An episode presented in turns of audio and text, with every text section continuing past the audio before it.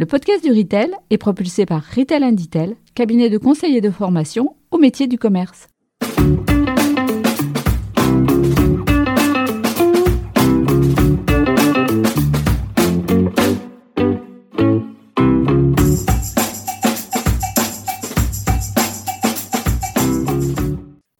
Bonjour et bienvenue sur le podcast du Retail. Je suis Fabien Foulon, un des artisans de ce podcast, animé par un collectif d'experts passionnés par la consommation, le commerce et la relation client.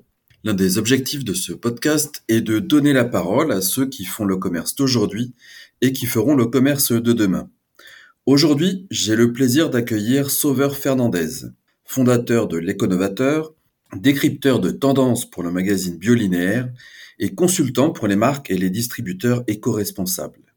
Dans cet épisode, Sauveur partagera avec nous son expertise en termes de prospective pour nous parler d'un changement de paradigme dans la consommation avec l'avènement du less is. Sauveur partagera avec nous sa vision sur quelques tendances fortes de ce nouveau cycle, telles que le vrac, le local, le do-it-yourself et la distribution de produits faits sur place. Il tracera également les contours de ce que pourrait être ou devrait être le magasin idéal des dix prochaines années, un lieu de vie qui redonne toute sa place au lien social et au vivant. Un épisode inspirant pour les magasins bio, dont Sauveur estime qu'ils ont un besoin urgent de se réinventer, mais aussi pour les autres formes de commerce et pour les marques éco-responsables. Et tout cela est à découvrir maintenant.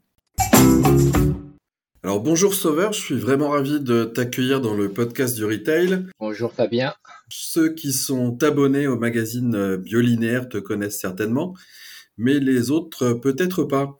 Est-ce que tu peux te présenter en, quelques mots pour nos auditeurs?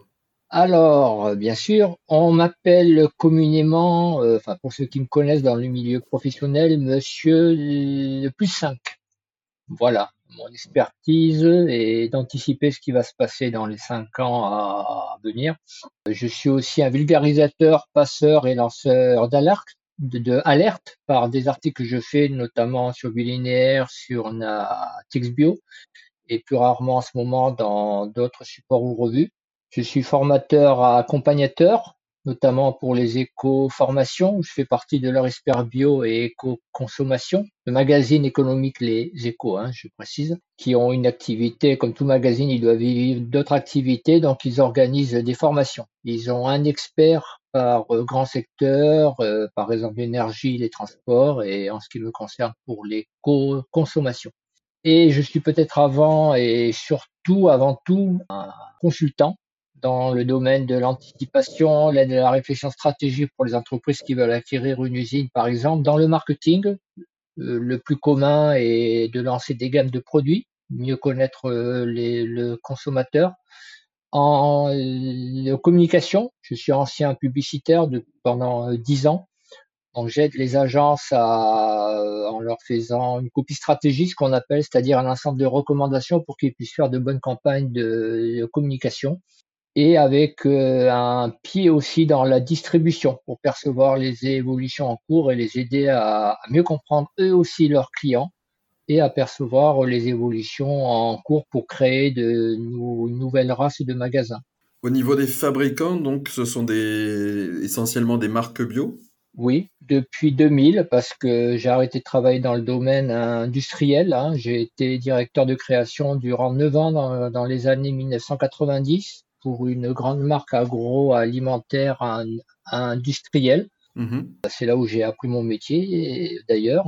Et maintenant, j'ai décidé à la crise de la quarantaine, en, durant, au début des années 2000, à œuvrer où je, me suis dit je trouverais du sens dans mon travail, un meilleur sens en tout cas si je travaillais pour le, le milieu bio. Maintenant, on va dire que c'est, on le verra peut-être au cours de notre entretien, il n'y a pas que le bio dans la vie, le consommateur est intéressé par d'autres choses, donc je préfère parler à l'heure actuelle plutôt de éco-consommation. Ok. Euh, au moment où on se parle, on, est en janvier 2022, c'est le début de l'année, c'est souvent l'occasion de se projeter dans l'avenir. Euh, et comme tu disais, une de tes expertises, c'est l'anticipation, la prospective, la projective aussi, c'est un mot que, que tu utilises. Est-ce que tu peux nous dire en quoi ça consiste et quelle est ton approche? Ben, la prospective qui est l'art un peu de savoir ce qui va se passer demain ou après-demain, ben, ça a toujours fasciné l'homme hein, depuis l'Antiquité, le rôle des chamans, des oracles et etc. Alors avant, ça se basait euh, sur des rites magiques, des sacrifices. Maintenant, depuis à peu près 75 ans, on a trouvé un mot. On ne dit pas qu'on va prédire l'avenir, plutôt on va le anticiper. En clair, on se sert euh, de l'intelligence, de la faculté de logique de l'être humain pour la mettre au service de ce qui va se passer demain avec des méthodes dites rationnelles. Euh, ça date, euh, cette approche, on va dire, donc organisée et logique. Elle a à peu près 75 ans. Elle a démarré avec les militaires pour anticiper euh, des innovations comme euh, les radars ou la bombe atomique. Ensuite, euh, les États s'y sont intéressés à la fin des années 1950 pour anticiper et planifier, par exemple, les grandes orientations agricoles ou comment est-ce qu'on allait construire des centrales nucléaires. Ensuite, les groupes sont mis à peu près il y a 30 ou 40 ans les grands groupes, parce que pour une raison très simple, on lance un produit, il faut à peu près un an. Euh, il faut, on espère quand il est lancé que le produit ne soit pas mort-né, donc il est euh, le vent dans le dos, qui corresponde à des tendances et qui dure sainement à peu près à minima cinq ans.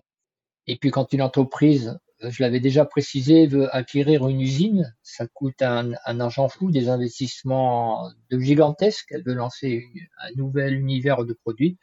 Donc il ne faut pas qu'elle se trompe. Plus elle a une vision de l'avenir de ce qu'on va acheter, et eh ben mieux c'est. Après, il y a des domaines qui traditionnellement le font depuis très longtemps, comme dans la mode. Celles et ceux qui travaillent dans la mode le, le savent, le prêt-à-porter on sait très précisément ce qu'on va porter, les couleurs que le client va aimer dans un an ou deux ans. Et alors, tu, disais euh, tout à l'heure que c'est une, approche très structurée. Toi, en termes de, en termes de méthode, euh, est-ce que tu as développé une, méthode euh, spécifique? Et quel est le, cheminement un petit peu que tu suis? Oui, bien sûr. Alors déjà, je me suis, on va dire, c'est ça me passionne toujours, mais déjà dès la fin des années 90. Donc j'ai lu énormément tout ce qui pouvait me passer sous la main ou sur l'écran. Et j'ai fait un mix de méthodes qui sont issues euh, de ce qu'on appelle la prospective couramment, la veille économique, l'analyse stratégique dans tout domaine, l'anticipation des agences de renseignement, le planning, euh, les planeurs stratégiques des agences de communication. J'ai été planeur donc euh, j'ai constaté que tout ceci pouvait se regrouper, pouvait un petit peu donc piocher, et surtout je l'ai adapté à un domaine de, particulier qui est la consommation des, des produits dits sains pour l'environnement. Je savais intuitivement, j'étais convaincu, j'étais quand même un militant, et je suis un ancien hippie aussi. Voilà, donc euh, ce domaine m'a toujours passionné. J'avais constaté qu'il n'y avait pas réellement de méthode qui était adaptée pour faire euh, ce type de éco-produit. Alors, pour celles et ceux que ça intéresse, euh, c'est un ensemble de méthodes. Il n'y a pas une approche miracle, ça n'existe pas, mais on peut le décomposer en cinq grandes parties. La première est qu'il faut apprendre à penser différemment et surtout à raisonner de manière dynamique. Par exemple, si on me donne un chiffre, il y a une croissance de la consommation de pâtes complètes de plus de 16%. C'est pas ça qui m'intéresse. Hein. C'est euh, qu'est-ce qui s'est passé il y a cinq ans avant? Comment est-ce qu'on consommait des, pâtes il y a mille ans? Est-ce que les pâtes ça a existé donc avec cette approche, on va dire dynamique, quand on appréhende un phénomène, une évolution ou un produit quelconque, on part du passé, on regarde euh, ce qui s'est passé entre le passé et le présent, et on établit ce qu'on appelle des scénarios euh, pour voir euh, comment ça va se passer dans le futur proche. Mais en fait, on s'aperçoit que quand on a déjà fait ce travail, il y a des lignes de force qui sont là, qui naissent, et c'est plus facile pour anticiper. Mais ça ne suffit pas. Il faut bien connaître, il faut avoir une approche des sciences humaines. Hein, ce, euh, ce qui manque peut-être aux instituts de sondage qui ont une approche bon du, data, du chiffre de l'interrogation. En clair, il faut connaître euh, de finement comment fonctionne l'être humain, parce qu'on part d'un constat simple. Hein. En fait, le cerveau humain, il est le même pour tous depuis 100 000 ans, ce qui est impressionnant. Qu'on naisse au fin fond d'une jungle ou dans une famille hyper branchée à New York ou à Shanghai, le cerveau, à la base, quand on est, c'est le même pour tous. On constate que tout ce qui est important dans la vie, de tomber à eux fonder une famille, à vouloir avoir une forme de, réussite, ben en fait tous les peuples ils ont ça. C'est quelque chose qui est codé en dur. Et ce qui est fascinant, c'est qu'on a les mêmes réactions face aux choses qui sont les plus importantes pour un être humain et pour une société aussi. L'approche des sciences humaines, on peut l'appliquer à ce qu'on appelle la théorie des corps sociaux, qu'on appelle communément la sociologie. C'est la psychologie du groupe. En clair, euh, quand on a ces approches-là, on peut savoir qu'on considère qu'une marque ou une entreprise, c'est aussi un ensemble d'êtres humains et elle pense comme un être humain. Elle a des angoisses, elle a des qualités, des défauts. Et tout ça permet de mieux anticiper, de mieux comprendre en fait où va l'homme. Et surtout les réactions face à un phénomène quelconque. Après, la troisième partie qui est importante, c'est la notion d'imaginaire de Chemclé. Ce qui distingue l'homme de l'animal, c'est sa capacité d'imaginer, de anticiper son futur. Et euh, avant de créer une société, l'homme a besoin de la rêver. Il ne l'a pas, mais il rêve de changer de statut et de se dire tiens, si j'avais ceci, si j'avais cela, je serais plus heureux. S'il ne l'a pas, il le euh, euh, crée. C'est comme ça, par exemple, qu'au XIXe siècle, les écrits de, Jules Verne, qui étaient très fascinants à l'époque, ils mettaient en scène un milieu sous les mers, des sous-marins, vouloir aller sur la Lune, et tous ces outils-là, ils n'existaient pas. Mais ce qu'a fait Jules Verne en bon conteur, il a fasciné des enfants qui ont rêvé et qui se sont dit moi quand je serai grand, eh ben je deviendrai ingénieur et je créerai en fait ces machines. Et l'homme a eu envie d'aller sur la lune, il a eu envie d'aller sous l'eau, d'aller dans l'air. Les 80 jours autour du monde, hein, ça se passait dans un ballon. Et eh ben on ne l'avait pas. On s'était dit que si on avait ça, la société serait plus heureuse on serait mieux. Et on a créé donc tout ça. Ça, ça veut dire quoi? Ben une fois qu'on a compris ça, on regarde aujourd'hui dans le présent, qu'est-ce qui fait rêver l'homme, les sociétés que l'on n'a pas, encore. Mais qu'est-ce qui nous drive, qui nous dit si j'avais ça, je serais plus heureux. Une fois qu'on a saisi ces grands fondamentaux clés, eh ben, on se dit que ça prendra peut-être du temps, hein, 10 ans, 20 ans, 30 ans ou 50 ans, mais on a un nouveau super cycle. On a dans les mains un nouveau, ce qu'on appelle en prospective, paradigme. C'est-à-dire, c'est des choses qui se résument très simplement, qui pendant de manière assez puissante, entre 50 ans ou même un, un siècle, vont monopoliser toute une civilisation pour l'avoir mais je pense qu'on aura l'occasion euh, un peu de développer ça sur des exemples ou des questions que tu ne manqueras pas de me poser. Bien sûr. Et enfin, on est vraiment sur, sur, sur des éléments euh, très structurants et, fondamentaux à ce, à ce niveau-là. Non, il n'y a pas de structurant, c'est des rêves. Ils peuvent être bons, ils peuvent être mauvais, ils peuvent être justes. On peut les critiquer à, après coup, mais tout démarre par un rêve. Hein. D'ailleurs, c'est un peu pareil. ce que, ce que, ce que je voulais, ce que je voulais dire par structurant, c'est qu'on n'est pas dans la, on va dire dans la, dans la petite tendance du moment. On est vraiment dans un, dans une tendance de fond. Et tu parles de, tu parles de cycles, euh, donc qui peuvent euh, durer pendant, euh, pendant une très longue période.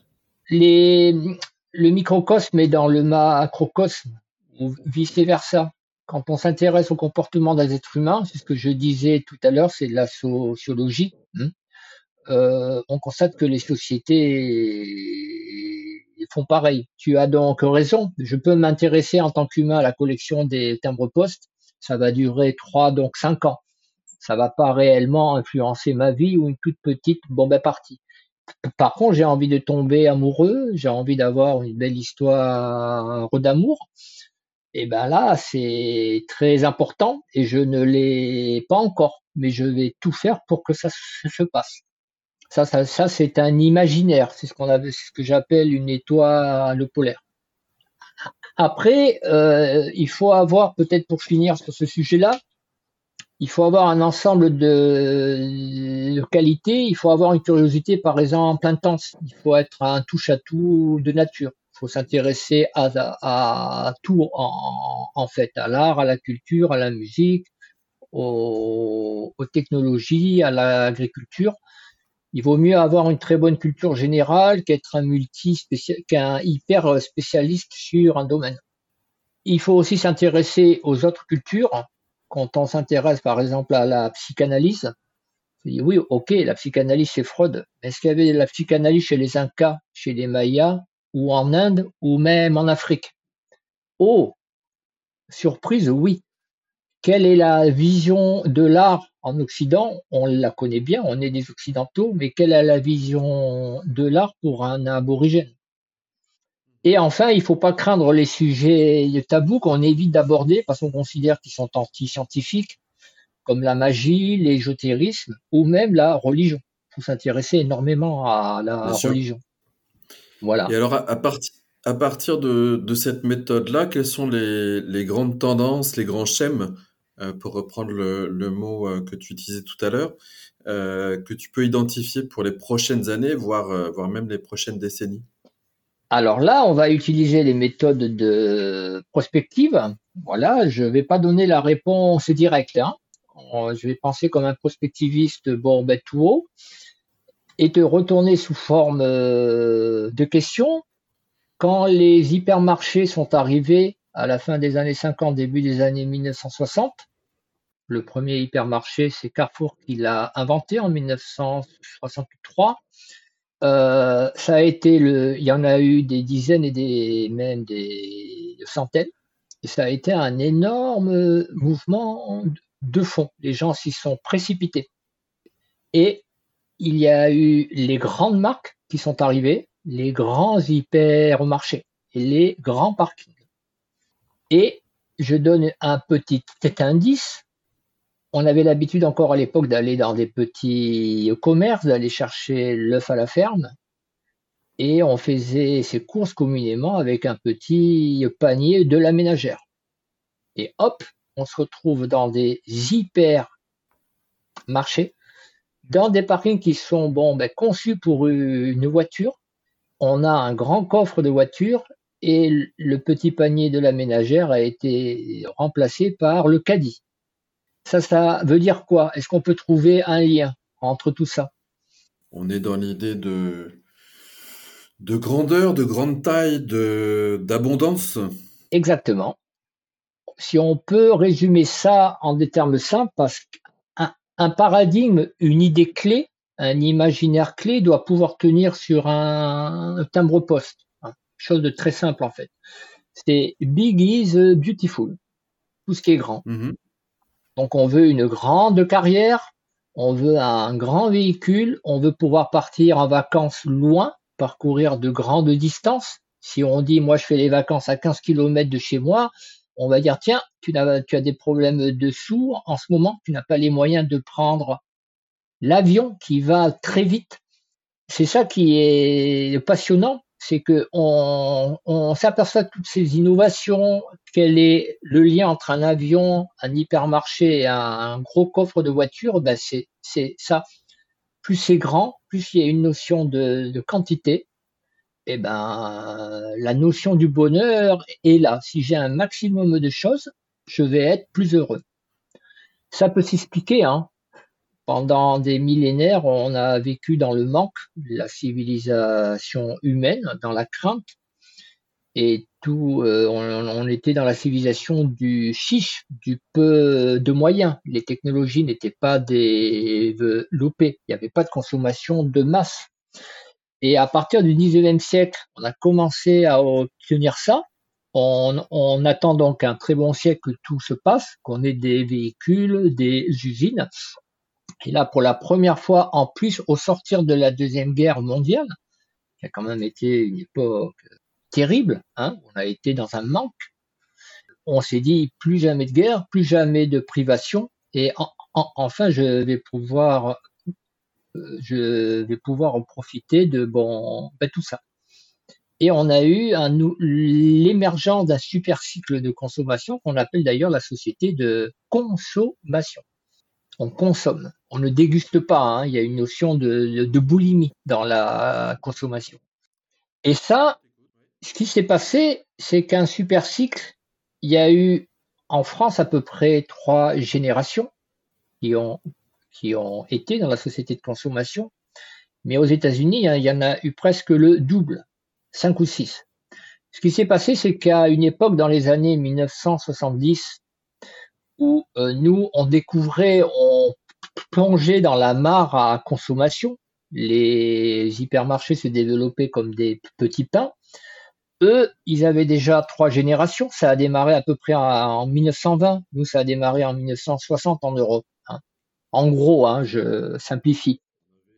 On avait quelques pionniers dans les années 30 euh, avec les, enseignes comme euh, Monoprix. Alors, je ne sais plus si Monoprix s'appelait déjà Monoprix. Si, je crois que si, euh, dans les années 30 à Rouen si ma mémoire est bonne. Oui, en fait, euh, ça a démarré juste après la fin de la guerre. Il y avait déjà des, une société de la consommation à peu près des les années bon, ben 50, mais le véritable détonateur de cette évolution qui était inéluctable, on peut le dire, c'est vraiment l'arrivée de l'hypermarché qui a, qui a fini d'enfoncer le clou. Mais ils ont vécu ça aux États-Unis à peu près en 1910, en 1920.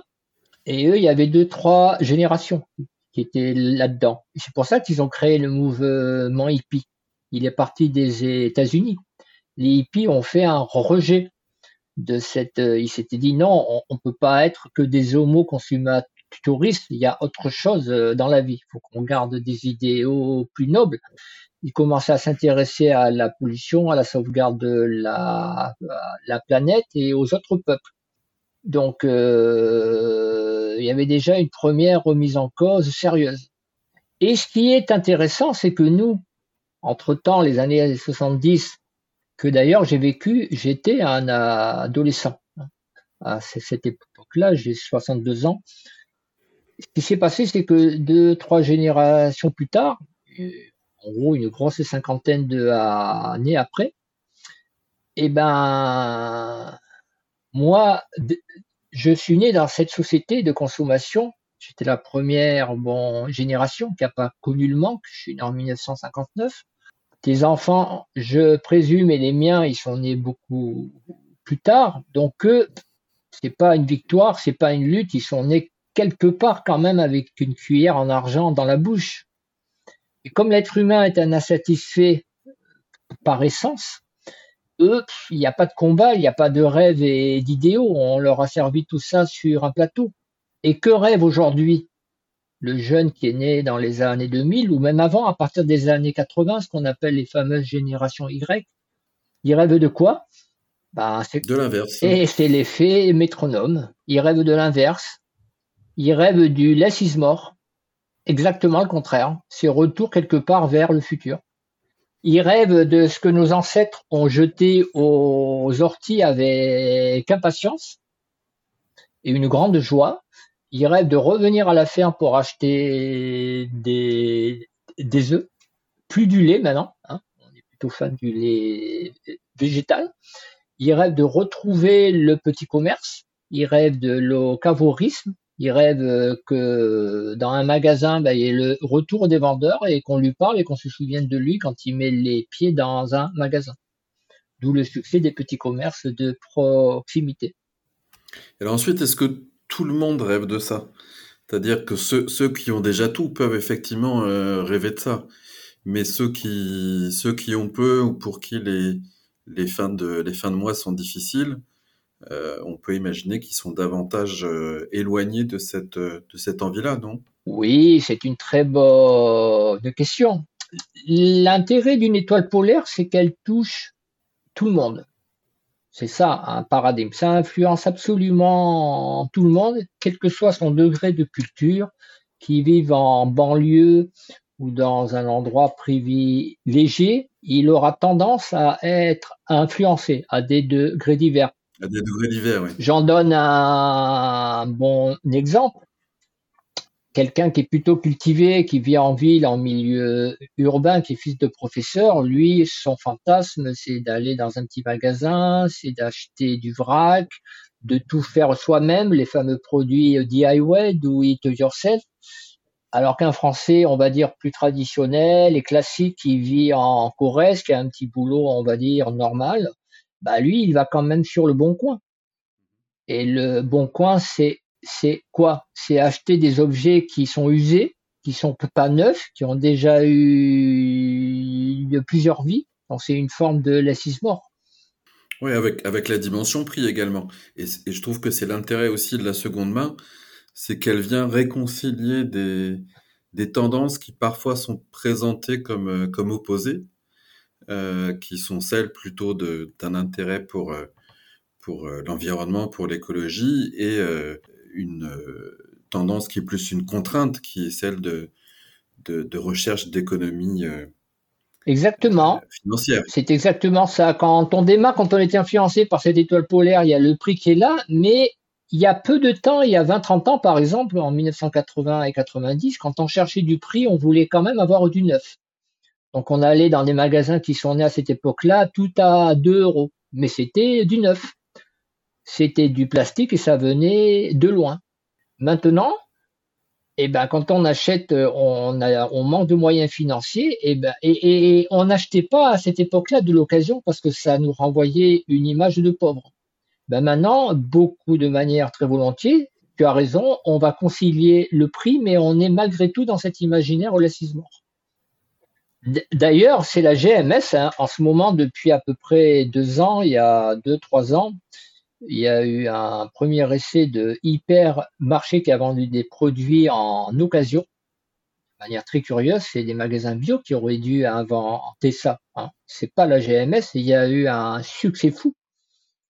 Maintenant, euh, on prévoit, il y a déjà 30 ou 50 hypermarchés qui sont comme ça dans un an ou deux. De mémoire, j'ai plus les chiffres en tête.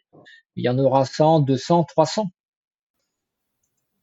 Alors, quelles sont les différentes euh, déclinaisons qu'on peut observer sur, euh, sur le lessisme Ah bah tu peux peut-être en chercher. Le lessisme c'est l'air du sang. Au lieu de rajouter, par exemple, dans on va plutôt enlever. Mais là, il y a des choses simples qui apparaissent à première vue. La vogue du sans sucre, sans sel. Avant, un aliment avait une performance parce qu'il avait une recette qui était très compliquée. On était dans, on va rajouter encore plus de sauce. C'est enrichi en vitamines. Maintenant, ça, c'était courant encore dans les années 70, 80, 90, même les années 2000, même les années 2010. Euh, un produit qui se vendait, on mettait enrichi en vitamine C. Et ce produit se vendait. On était dans le big is beautiful, dans le plus. Maintenant, un bon marketeur aura plutôt tendance à mettre réduit en sucre, sans sucre, sans sel, sans lactose. Et, parfois, et de plus en plus aussi sans emballage. Exactement. Exactement. D'où la folie de l'emballage, parce qu'un emballage, c'est quoi? Tu l'as bien saisi. On, n'enlève. C'est euh, la venue de l'aliment nu.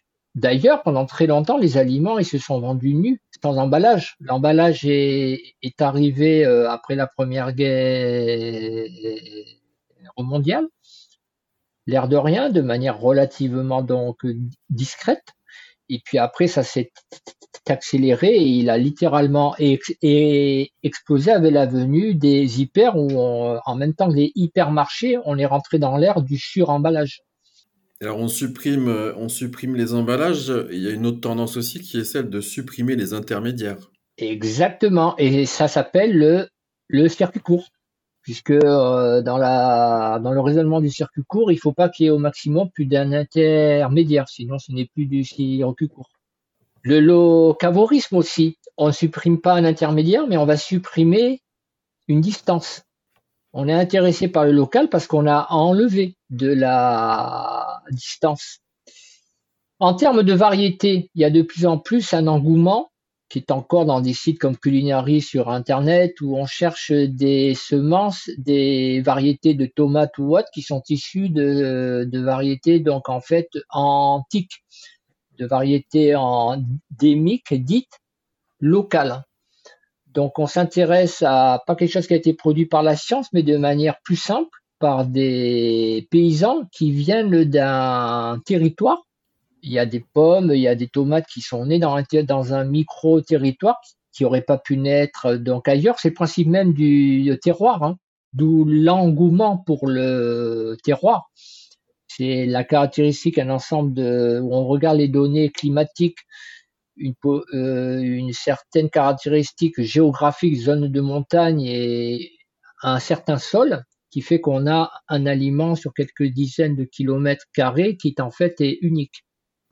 Ce principe du 100 il euh, se décline sous au moins quatre grandes strates il se décline sous la forme, euh, on va dire, euh, donc évidente où j'enlève. Donc c'est la mode du zéro donc déchet. On enlève des emballages inutiles. Euh, L'anti-gaspi, c'est enlever un gaspillage. C'est des choses qui restent, qui n'auraient pas dû rester. C'est du surplus inutile. Donc on, on enlève on est euh, le, DIY, le do it yourself, on est dans le faire. Tu peux me dire, c'est quoi le rapport entre le faire et le less is more? Si on fait soi-même avec les mains, on va retirer la machine. Exactement. Ça dépend, si on a besoin d'une machine ou pas. Exactement, tu retires une machine. On, retire l'usine en tout cas. Exactement. C'est-à-dire qu'au lieu que c'est l'usine qui fait pour toi ta sauce tomate, avec tes petites mains, tu fais toi. Tu enlèves un intermédiaire. C'est pas un intermédiaire de distribution, comme les circuits courts, mais c'est un intermédiaire de fabricant. Alors j'aimerais bien qu'on vienne un peu sur la, qu'on pousse les réflexions un peu sur la question du vrac, euh, parce que sur euh, sur le vrac, on voit en ce moment de plus en plus d'initiatives en GMS où le, le marketing vient habiller les, les silos ou les bacs euh, de vrac. Par rapport à ce que tu dis, par rapport à, cette recherche de, de produits nus, qu'est-ce que tu penses de ce, cette, ces initiatives-là? Ah bah, C'est des vrais problèmes, mais il faut comprendre pourquoi le, le vrac a du succès parce qu'en fait c'est le retour avant euh, avant maintenant on s'habitue de l'aliment nu on supprime un emballage. C'est ça le côté fondamental du vrac. On n'achète pas du vrac même si ça peut y jouer parce que c'est un peu euh, moins cher. Euh, on achète du vrac parce qu'on a enlevé quelque chose. Tant que cet esprit là il est maintenu cette innovation elle est bonne et elle va durer. Par contre si par maladresse un distributeur où les marques, elles vont proposer elles-mêmes de mettre, de louer les machines, parce que le vrac, mais ça c'est peut-être pas le sujet, ça pose plein de problèmes, hein, euh, ça prend plus de place que des produits classiques. C'est des machines qui ont un coût, faut les nettoyer, il va bien falloir qu'il y ait des gens qui, qui payent hein, pour ça. Les marques, elles vont se proposer certainement de concevoir ces machines et peut-être de les louer, de les entretenir, mais en échange, elles, voudront que, être là.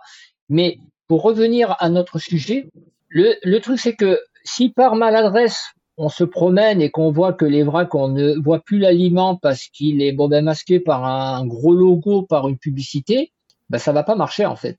Moi, je n'ai pas besoin de attendre qu'il y ait des expérimentations qui se fassent et qu'on constate par des études et des sondages que le client il, n'en veut plus. C'est tout l'intérêt de la projectif. Quand on a compris ça, c'est mort, c'est perdu d'avance. En même temps, la marque, il faut qu'elle existe. Donc, on résout comment cette problématique-là Je veux que tu saches que derrière cet aliment où il n'y a rien, que c'est une marque qui est là. Je pense que ça va se régler euh, paradoxalement avec la technologie. La marque va devoir être humble en apparence, mais elle va être aidée par la Covid. Il suffira de saisir un code barre. Ce, fameux QR code qui, qui servait, qui était quasiment jamais utilisé avant la crise sanitaire, euh, là va, va servir à beaucoup de choses. Exactement. Les gens, ils vont prendre l'habitude d'avoir peu d'infos. Ça leur suffit. Il y a le tout petit logo, mais ils veulent d'abord acheter un, aliment nu. Et puis, si pour X raison, avoir de l'information sur les fiches produits ou autres. Et puis aussi, quand les produits sont dangereux, hein, comme les produits d'entretien, s'il ne faut pas qu'ils soient utilisés par euh, des enfants. Donc là, il y aura deux solutions pour moi. Soit c'est les informations qui apparaîtront sur le téléphone, soit euh, à la caisse, ça, c'est une autre possibilité. La personne va imprimer une petite étiquette où il y aura la marque, peut-être une publicité de la marque et aussi des, euh, informations sur les précautions de emploi pour les produits et qui le justifient. Mais par contre, ce qui est important, c'est qu'on garde cette approche minimaliste. Maintenant, sur le, sur le local, l'intérêt des consommateurs va de plus en plus vers le local et un peu moins vers le bio. Qu'est-ce que tu pourrais conseiller à une enseigne bio euh, sur, euh, sur le local? On a parfois l'impression que d'autres types de, circuits ou d'enseignes vont plus loin ou plus vite sur le local que, les magasins bio. Bah, les magasins bio, ils sont coincés par. Euh, pourtant, c'est eux quand même qui ont inventé le local, en, tout cas bien avant les autres, qui ont mis des produits locaux, comme ils l'ont fait d'ailleurs sur le vrac. C'est eux aussi qui ont inventé la, une, qui ont réintroduit le vendeur, ou plutôt le rôle du conseil en magasin, alors qu'il avait disparu depuis très longtemps en, hypermarché. Mais le problème, c'est que avec ces trois progrès, ces trois inventions, entre parenthèses, qu'a créé le magasin spécialisé bio, il n'a pas su non plus les faire évoluer et les faire progresser. Quelque part, ça a stagné. Pourquoi? Parce que depuis 20-30 ans, euh, l'explication que moi je donne à ces freins, pourquoi il n'y a pas autant de produits locaux que ça en magasin bio, il y a entre 15 ou 150, euh, entre 30 et 150 euh, références, grand maximum, dans, un, dans une enseigne bio spécialisée, qui à côté des 4 à 6 000 euh, références, ça fait pas grand chose. Donc comment est-ce qu'on en est arrivé là en 2021 sur un chiffre pauvre? Pour plusieurs choses. La première, c'est que tout simplement depuis la crise de la vache folle, il y a quand même bientôt 25 ans, les magasins bio ont été confrontés à un grand défi, c'est qu'ils sont devenus mainstream. Il y a eu 20 à 30% de croissance par an sur 25 ans. Or, tous ceux qui ont des entreprises, ils le savent. Quand on a une croissance aussi forte, c'est encore très dangereux parce que euh, il y a beaucoup d'entreprises qui naissent, qui font faillite parce qu'elles grandissent trop vite. Donc, c'est très difficile de tenir ce rythme. Ce rythme, ils l'ont tenu depuis quasiment une génération. C'est quand même remarquable. Mais ça a fait d'eux des commerçants. Ils ont mis toute leur énergie mentale, leur psyché, si je peux dire. Ils les ont mis à construire vite et à répondre à une demande qui arrivait très fortement sur quand même plus d'un quart de siècle. Et qu'est-ce qui s'est passé? Ils ont vécu sur un fond de panier d'innovation les filières, le vrac et tout ça. Il y a eu quand même des innovations. Hein. Le vrac a été vraiment lancé au début des années 2000. Mais petit à petit, ça a végété parce que leur énergie était mise tout simplement ailleurs. Ils sont devenus d'abord des, commerçants. Est-ce qu'il n'y a, pas aussi un manque de, souplesse, c'est-à-dire que les, entreprises, les enseignes se sont de plus en plus euh, structurées euh, pour gagner en efficacité Est-ce qu'ils n'y ont pas perdu en souplesse? Euh, et, finalement, le, référencement, entre autres, de, produits locaux demande une souplesse qu'a peut-être, euh, qu'ont peut-être en tout cas perdu certaines enseignes, non?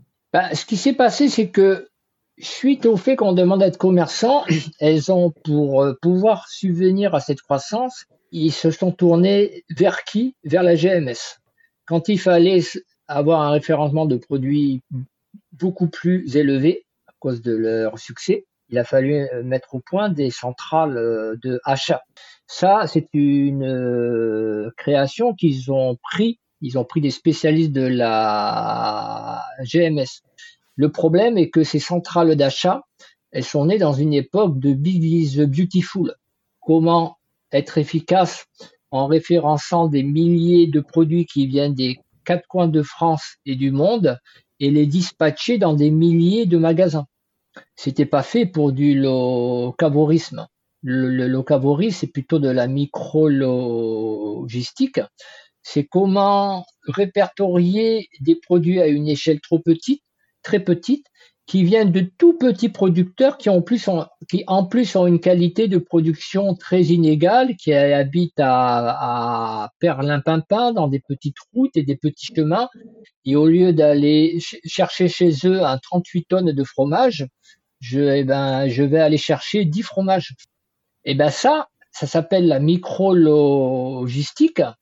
Et les magasins bio, ils n'ont pas cru, il y a eu d'autres causes, mais la plus importante, il me semble en tout cas, ça a été ça, ils n'ont pas cru parce qu'ils se sont dit que c'est impossible d'avoir un référencement donc élevé de produits bio parce que c'est trop compliqué, ça va devenir trop cher. Le problème, c'est qu'entre-temps, il y a eu des startups, des petits réseaux euh, de magasins euh, indépendants qui sont affiliés à des producteurs et transformateurs. Je pense notamment au Gras à Lyon, ou certaines euh, startups donc qui sont en train, aux États-Unis, en France et ailleurs, de résoudre ce problème de micro-logistique, en partie d'ailleurs grâce à Internet. Donc ça, c'est en train de se résoudre.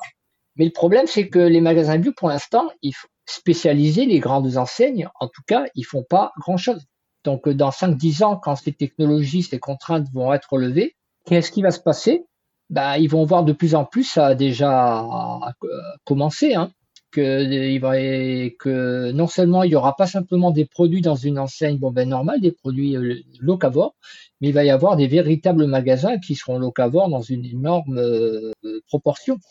Et ils risquent d'être d'ailleurs court-circuités purement et simplement. Et alors toi, toi qui connais euh, très très bien tout l'univers bio, éco-responsable, à la fois au niveau des produits et de la distribution, est-ce qu'il y a de, nouveaux types de, distribution, de, magasins euh, qui, font mieux finalement au niveau, au niveau du local euh, et qui peuvent servir un peu d'exemple? Le magasin de demain novateur, c'est pas forcément un magasin qui est que locavore ou qui fait que du vrac. Tout à l'heure, on a parlé euh, qu'il y a quatre grandes tendances qui sont cousines, qui avancent en même temps.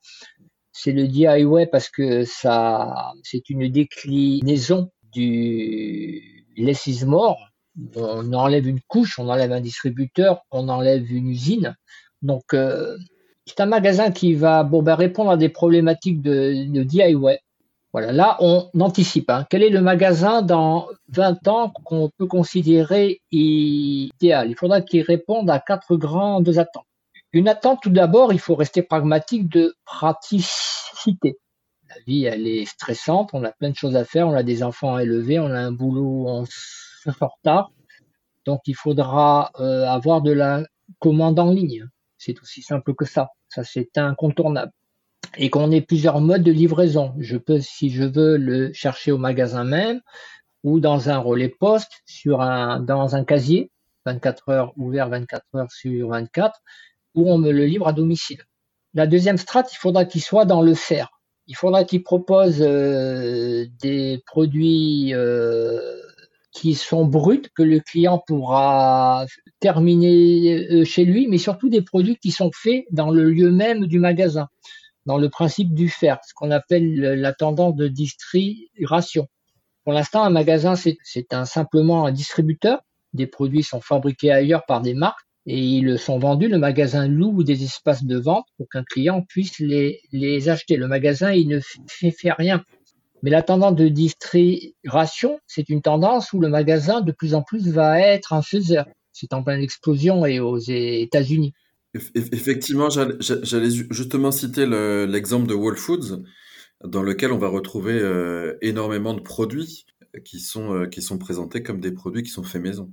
Exactement, mais ça c'était assez, on va dire, on considérait que c'était une famille de magasins. Ce qui est intéressant aux États-Unis, c'est que tous les concept stores des hypermarchés, les nouveaux formats qu'ils font, qui sont les nouvelles générations, mais qui sont plus que des concept stores, ce ne sont pas des prototypes, ça marche et ça fonctionne, c'est simplement en développement. Ou quand ils rénovent un magasin, y a, et ça, je parle de la GMS, je parle pas des magasins spécialisés bio, y a de plus en plus un espace qui est fait où le magasin devient faiseur. Il respecte un des codes maîtres du mort où on fabrique sur place sous les yeux du client. Voilà, le client voit qu'on a fabriqué sa pizza, on a fabriqué ses pâtes, enfin tout ce qui peut se fabriquer sur place. Le fromage, c'est un peu difficile. Hein on ne peut pas fabriquer un fromage sur place.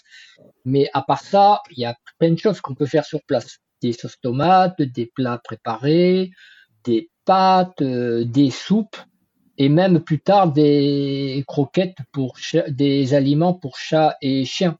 D'ailleurs, soit dit en passant, les croquettes euh, aux États-Unis, ça commence à devenir l'aliment du pauvre. On commence à vendre des produits frais. Vous voyez, le frais, c'est ce qui n'a pas été transformé, c'est ce qui est frais, fraîche pour les chats et les chiens.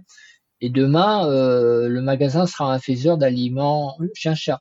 On n'achètera plus de croquettes qui ont été faites par une grande marque et on ne sait pas où ben, c'est un boucher euh, qui fera en fait en annexe des aliments en chien-chat. Donc pour revenir à notre sujet, ça c'est la première clé, c'est la praticité. La deuxième, c'est le faire. La troisième, c'est le locavorisme. Bien sûr, c'est raccourcir les distances. Il faudra qu'il y ait beaucoup plus de références dans des produits qui sont conçus à peu de distance du magasin le magasin, il y a aussi un besoin de de relationnel fort. On veut être proche de son producteur, on veut être proche de sa tomate. Il y a une notion de relationnel et de proximité. Il va falloir que le magasin réapprenne à bah déjà quand même à aller au-delà du simple bonjour qu'on trouve encore dans beaucoup de magasins bio le magasin bio, il est persuadé qu'il est relationnel parce que si j'ai besoin d'avoir un conseil sur une marque de petits pois, je peux interrompre quelqu'un qui fait de la mise en rayon pour avoir ça, mais c'est pas ça le relationnel. Il faudra qu'il apprenne à être un lieu de vie qui propose des, euh, gens, des naturopathes qui sont là pour conseiller, des animations, on s'inscrit à des formations pour apprendre à faire de la cuisine euh, vietnamienne par exemple. Donc il va falloir reapprendre à être un magasin, lieu de vie. Derrière ça, j'entends aussi quelque part le terme de, communauté, de communauté, de collaboratif. Il y a, d'ailleurs certains, certains magasins, je pense euh, en particulier à, un magasin Biocop euh, qui est euh, la Gambie, si je me trompe pas, qui a à l'intérieur de son magasin un espace qui s'appelle le Tipeee des possibles et qui est un espace communautaire, collaboratif, on va et qui va être euh, d'ailleurs euh, très orienté sur le, le, zéro déchet dont on parlait tout à l'heure. Oui, je les ai d'ailleurs aidés en 2015 à 2016 à peaufiner le concept qu'ils avaient regardé d'ailleurs parce qu'ils étaient partis déjà en 2015 en anticipant sur 5 ou 6 ans. Je disais à Natexpo 2015 que l'avenir est au magasin lieu de vie. On parlait déjà en 2015 des open space, des lieux de vie, mais pour des entreprises, pour aider à réparer ou pour travailler ensemble, les fameux lieux de vie en co-working, mais de penser le magasin comme un lieu de vie, c'était à l'époque très nouveau. Donc, euh, je disais, il va falloir impliquer le client et être une communauté, générer une communauté où on n'est pas là que pour donner, pour vendre des produits sains, mais on est là aussi pour aider le client à changer de vie à se transformer. Et ça passe par des formations, par des séminaires, par des cours, euh, et, etc. Et pour pas que ce soit très coûteux de payer un salarié qui ne fait que ça, on fait vraiment du collaboratif, de la co-construction. On demande à une asiatique qui est cliente du magasin, qui est experte en cuisine euh, thaïlandaise. Elle va par exemple sur le Biocop à, Gambie elle s'inscrit sur Internet à un cours qu'elle va donner elle-même. Les gens s'inscrivent, c'est gratuit. et elle donne euh, son cours. Mais on a résolu la quadrature du cercle de comment donner un service, mais qui soit pas trop coûteux pour le magasin, qui l'oblige à augmenter ses prix. Et eh ben c'est simple.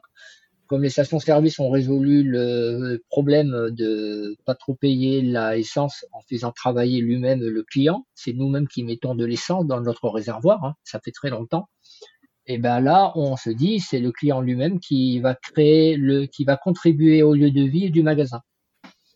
Et le magasin de demain, c'est un mélange en fait de, de tout ça le magasin doit se réinventer parce que tel qu'il est, il est quelque part dépassé. En tout cas, il le sera très vite. Un magasin bio, il estime, c'était encore valable jusqu'en 2015, que sa mission est de proposer des bons produits, bons et sains, avec une filière par derrière. Mais ces produits viennent de loin, ils sont fabriqués de loin, et on se contente de rentrer dans le magasin, on dit un petit bonjour de politesse, on achète son produit et en fait on repart. Ça, à l'époque d'Internet, à l'époque du mort, on recherche euh, une espèce de purification euh, du contact humain.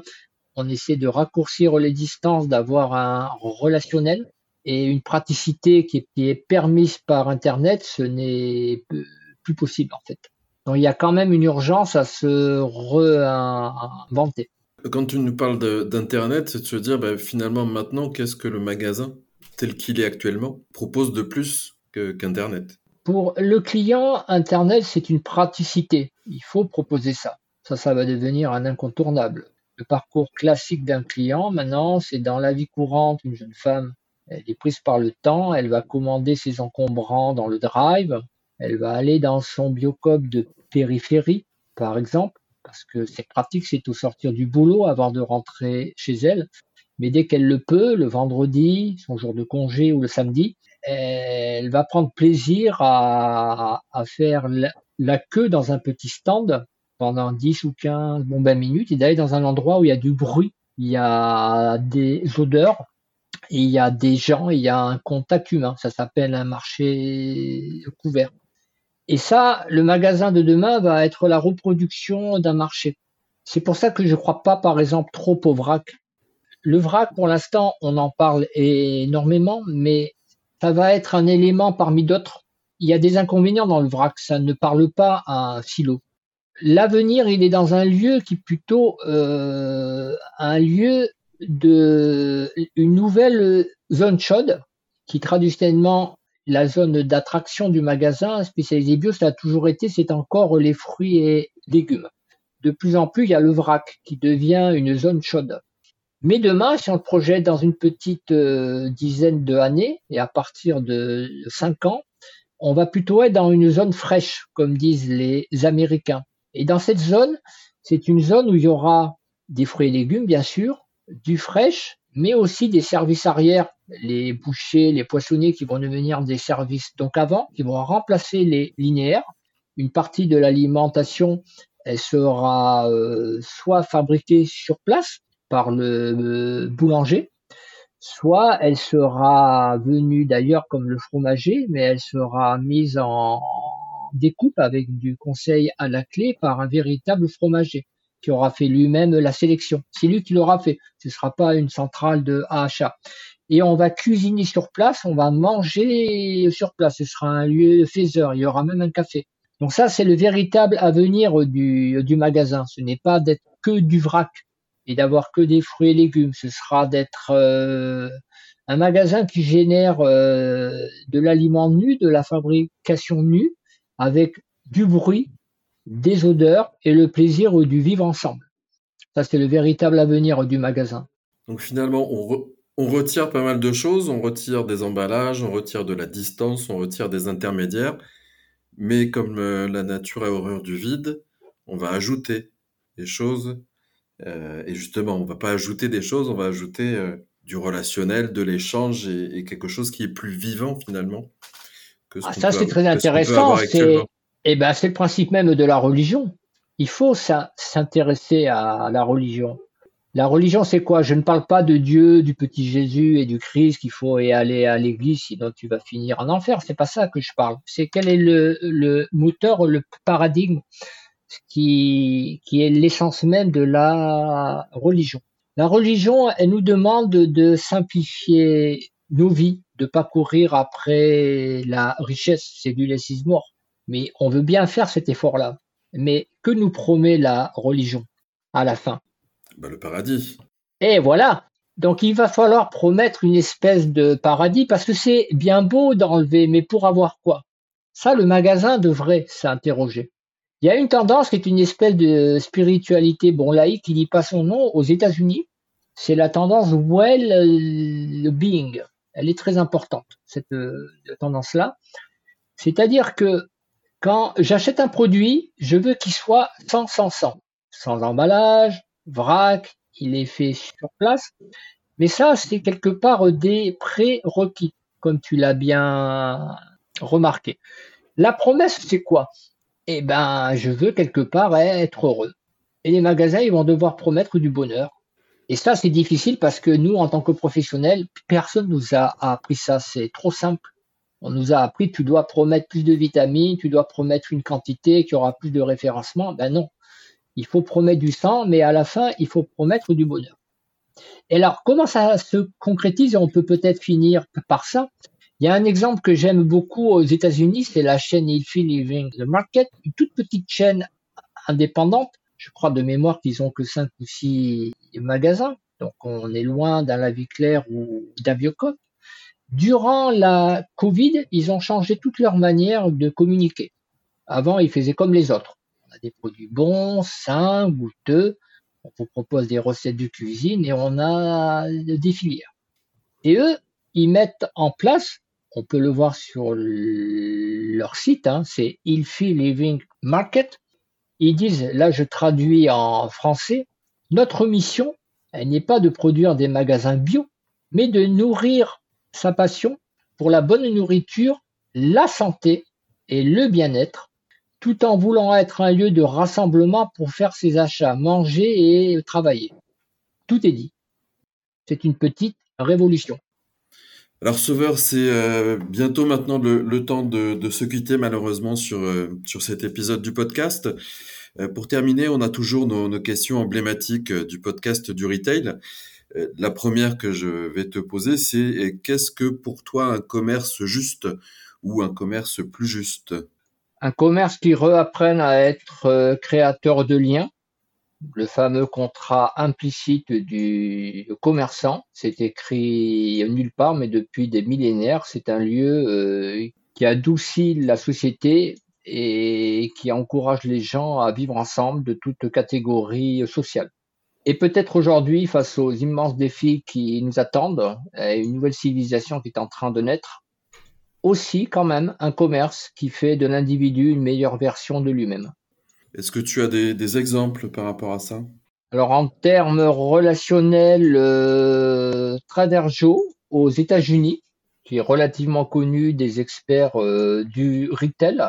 Euh, cette chaîne de magasins, il y a quand même 510 points de vente, hein, donc une chaîne assez grosse aux États-Unis, a plusieurs qualités, mais sa première est peut-être de savoir générer sur place une forte personnalité et des lieux de vie, euh, des lieux de vie expérientiels, mhm. avec des vendeurs complètement atypiques qui ressemblent à des motards de Harley Davidson et beaucoup de vendeurs accompagnateurs qui n'hésitent pas à passer du temps avec le client et pas mal d'événements commerciaux, etc. Ce qui fait qu'on s'amuse aussi chez Trader Joe et c'est très bien comme ça. Et maintenant, la, deuxième question du podcast du retail, une entreprise ou une personnalité qui t'inspire particulièrement? Oh là, il y en a beaucoup, il y en a même euh, des dizaines. Euh, toute entreprise qui respecte un peu les fondamentaux euh, qu'on a brossé ensemble, hein, le relationnel, un commerce digital, euh, intelligent, une nouvelle façon de concevoir les missions du magasin, pour moi, sont gagnantes. Il y a un, aspect qui va être très tendance dans les années 2020, c'est la marque ferme. D'abord, la marque fabricante. Toutes les marques, les startups qui apparaissent dans le milieu du bio ne fabriquent pas elles-mêmes. Oui. Et c'est quand même un fondamental de redevenir artisan, de ne pas délocaliser son entreprise, même si c'est à 30 km par un faiseur et aller encore plus loin en étant une marque ferme. Et je suis convaincu que dans les dix années qui arrivent, le savoir-faire d'une marque ou d'un point de vente, il reposera non seulement sur la maîtrise des filières, mais aussi sur la possession ou prise, en, ou prise de participation de fermes ou d'élevage en propre. Euh, Là-haut, par exemple, une jeune start-up à la française qui est née il y a, en 2018, euh, cette marque d'hygiène cosmétique euh, cultive son chanvre à 10 km du bureau. Elle le transforme en huile par deux frères alsaciens. Son ortie est cueilli à la main et distillé dans un alambic en, cuivre. En exemple de magasin que je trouve particulièrement intéressant, euh, il, y en a, deux. Une épicerie alternative de proximité qu'on peut visiter à Paris, donc un tout petit magasin, mais il y en a déjà six, euh, qui s'appelle euh, Miam, M-I-Y-A-M, qui est euh, une nouvelle génération d'épiceries de proximité fraîches en circuit court. Il y a six magasins à Paris. L'offre est fondamentalement à base de produits frais, zéro déchet et des produits cuisinés dans leur propre laboratoire cuisine de Romainville ce qui représente à peu près 20, 20% de, de leur offre, et qui n'hésitent pas à pratiquer des prix plus élevés de manière raisonnable, parce qu'il y a aussi du lien et c'est un magasin, un lieu de vie. Ok, super. Euh, bah, écoute, dernière question avant de, avant de se quitter. On est euh, encore au mois de, au mois de janvier. Qu'est-ce qu'on peut souhaiter de bon euh, aux acteurs de la bio pour cette année 2022 comprendre les nouvelles attentes euh, du digital. Euh, ce sera pas une bonne année pour le milieu bio. C'est une année de, Une année compliquée, de transition, peut-être euh, entre autres? Oh, il faut dire le mot de crise, de remise en cause. Il faut démarrer sur de nouvelles bases.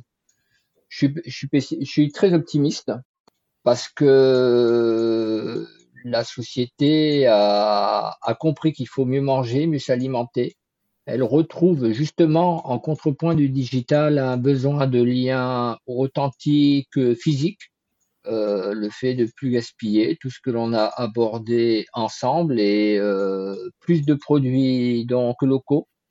ce que je peux souhaiter de mieux à la bio de 2022 est de prendre à bras le corps tous ces défis, parce que la bio reste quand même encore et toujours une lumière inspiratrice euh, forte et de manière pragmatique, c'est quand même le label encore à l'heure actuelle le mieux équilibré, le plus à même de générer de la confiance et des aliments de, qualité. Super, bah écoute, à mon tour, moi je te souhaite, euh, j'en profite pour te souhaiter une très belle année 2022. La bah, santé avant... aussi, bien, bien sûr. La santé avant tout, et puis euh, bah, le plus possible aussi de, d'échanges enrichissants comme euh, celui qu'on vient d'avoir. Merci beaucoup Sauveur et à bientôt. Le plaisir est réciproque. À bientôt Fabien. À bientôt, merci. Et si vous avez aimé cet épisode, n'hésitez pas à le partager, à le commenter et à le noter sur l'application Apple Podcast avec un 5 étoiles. Enfin, je vous invite à nous retrouver toutes les semaines, ou presque, pour de nouveaux épisodes du podcast du retail.